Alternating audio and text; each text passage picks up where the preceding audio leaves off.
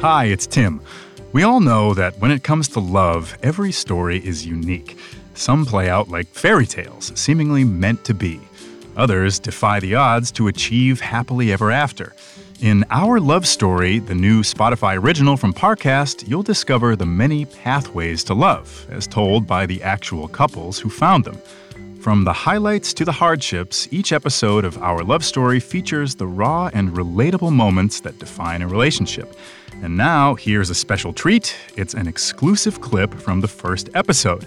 If you love it, make sure to follow Our Love Story free on Spotify or wherever you get your podcasts.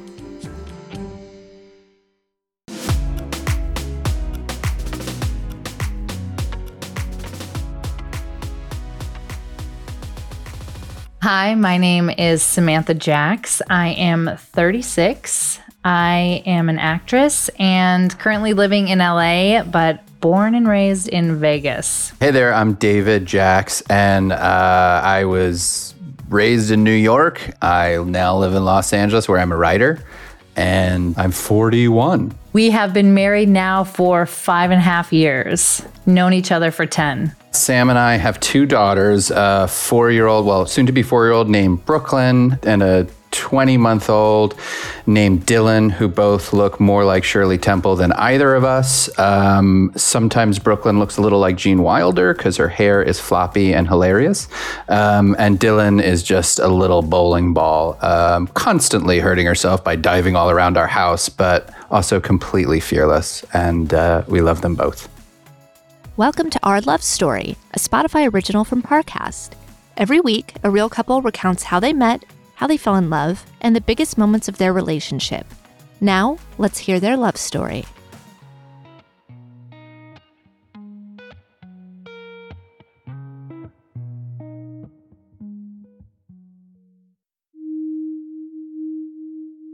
The first time I met David, I had just gotten out of a class at the Groundlings. It was really late at night. It was like 10:30.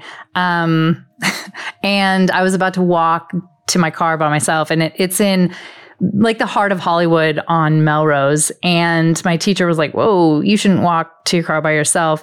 So she asked a nearby group of students to walk me to my car. And it happened to be David and his friends. And I remember we chatted the entire time to my car. And I thought, Oh, this guy, he is charming and he is funny. And he really made an impression on me. And later, when I would ask him about that night, he has zero recollection of it. So I, I apparently made quite an impression on him, which really makes me feel good. So uh, I do not remember that story that Sam just told, uh, and I would have remembered it because I remember faces, and I definitely would have remembered hers. My first time I thought that I met Sam. She was on stage and we were going to see a show, and everyone was talking, Oh, the Sam girl is so funny. And I'm very competitive, as is she. So I was like, Whatever, she's not that funny, but she was. And I remember just seeing her kind of flop around stage like a Muppet, and it made me laugh. um, and then we asked her to do a, uh, a show with us uh, uh, in our improv group, and she just hit it off with all of us, but uh, I think especially me. And, um, yeah, that, that's that that's how I remember meeting her. And that's how one could hope to be uh, described on their first memory as as a Muppet flopping around. I mean, that's when you know. Uh, to you be know. fair, I do love the Muppets. So. okay, well then I guess that's good. but I think the reason David quickly became my best friend out here in Los Angeles is he just had I, it's weird saying like he's the male version of me, but it really what it don't make a face like that. but it was we had such a similar style with comedy. And I knew if I would say something, it would set him up and he would go exactly where I was thinking. And it was so easy with him. And we soon started like filming things together or just saying like, oh yeah, let's, let's hang out to do this. We would go to lunch all the time or go on walks. And these were, I mean, strictly friends. My, at the time, husband knew him and he would come out to lunch with us as well.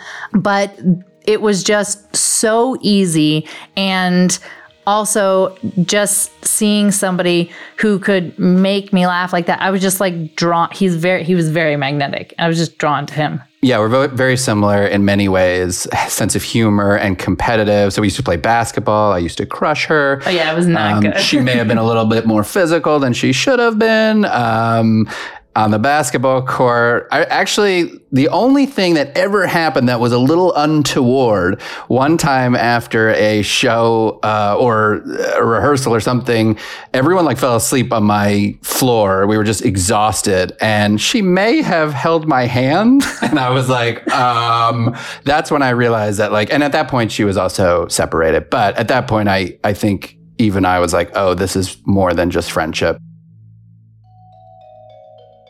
Our first date is interesting because it wasn't even set up like a date. We were still friends at the time, and I was in the Sunday company at the Groundlings, and there's uh, we had a big opening night, and there's a big party afterwards, and after it was like two in the morning and he said hey can you hang out? Do you want to talk? And i was like sure. And it wasn't weird because again, this is the person that, you know, I had been texting him all night telling him how great the show had gone and how excited I was.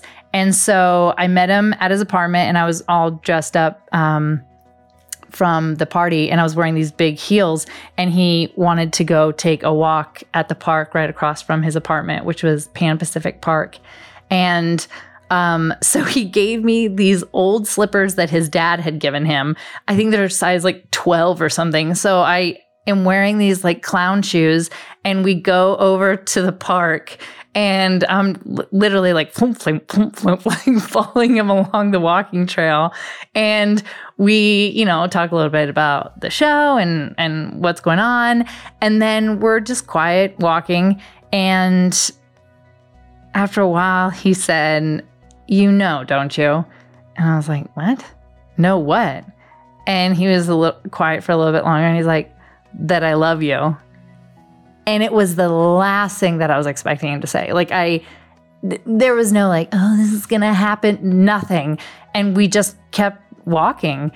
And I was quiet for a while and I was really thinking about it like, wait, oh, oh, wait, and so the first thing I said back was, I think I love you too, because it was just dawning on me.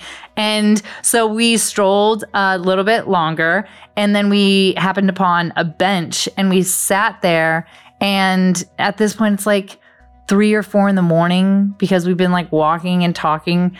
And I just like nuzzled into him and he put his arm around me, and I had my legs draped across his lap with like my clown shoes just dangling off. And um, we just sat, and it was so funny to us. We're like, oh my God, what is happening? Like, we are best friends, and now here we are, just dropping the I love you.